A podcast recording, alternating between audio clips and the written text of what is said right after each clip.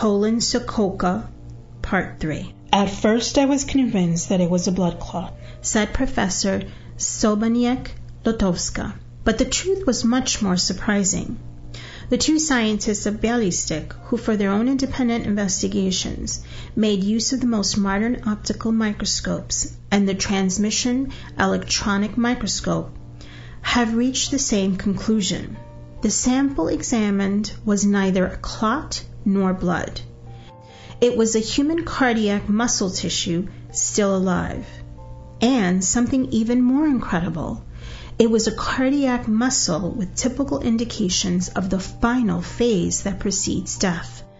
And yet, several people who not only have never analyzed the material, but they had neither seen it with their own eyes, have affirmed that the red color of the host is due to prodigiosin, a red pigment produced by the bacterium Serratia marcescens.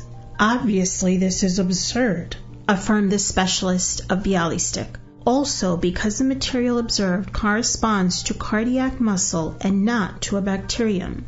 The scientists of Bialystok have analyzed the sample taken in purely scientific terms and not fideistic. Several accusations were even more absurd, like the one put forth by the group of so-called rationalists, according to whom the tissue analyzed pertained to a murdered man.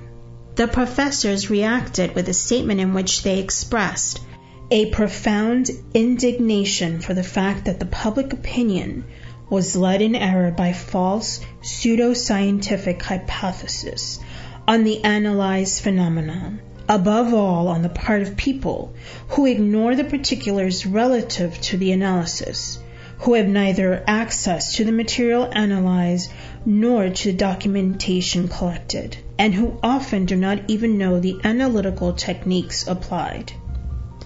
The drafting of the protocol on the part of the two scientists of Bialystok required two weeks. When the Curia of Bialystok became aware of the incredible results of the analysis, it formed a special ecclesiastical commission convened by the Archbishop on March 30, 2009. His task consisted in examining the miracle from the theological point of view and in listening to all who had seen the host or who had been witnesses of those extraordinary events. The Commission also had the task of dispelling any doubt of deception and of ascertaining that no one had furtively substituted the host in the tabernacle. The representatives of the Commission, the distinguished professors of the Seminary of Bialystok, interrogated all the witnesses, verifying the sincerity of their testimonies. The work undertaken by the Ecclesiastical Commission has produced the following statement. The host from which the sample was taken for the examination is the same one that has been transferred from the sacristy to the tabernacle of the chapel in the rectory. The intervention of strangers was not observed. This was moreover categorically excluded also by the two scientists of Bialystok. It was not possible that someone had placed a fragment of a human body in the tabernacle. What made one think so? The fragments which composed the host were tightly interconnected to the fibers of the human tissue.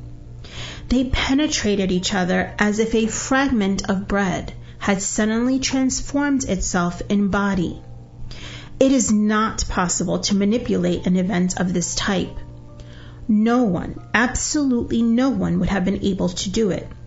Even the scientists of NASA, who have at their disposal the most modern analytical techniques, would not be able to artificially recreate such a thing, affirms Professor Sobaniec Lotowska, adding that this fact has been for her of particular importance.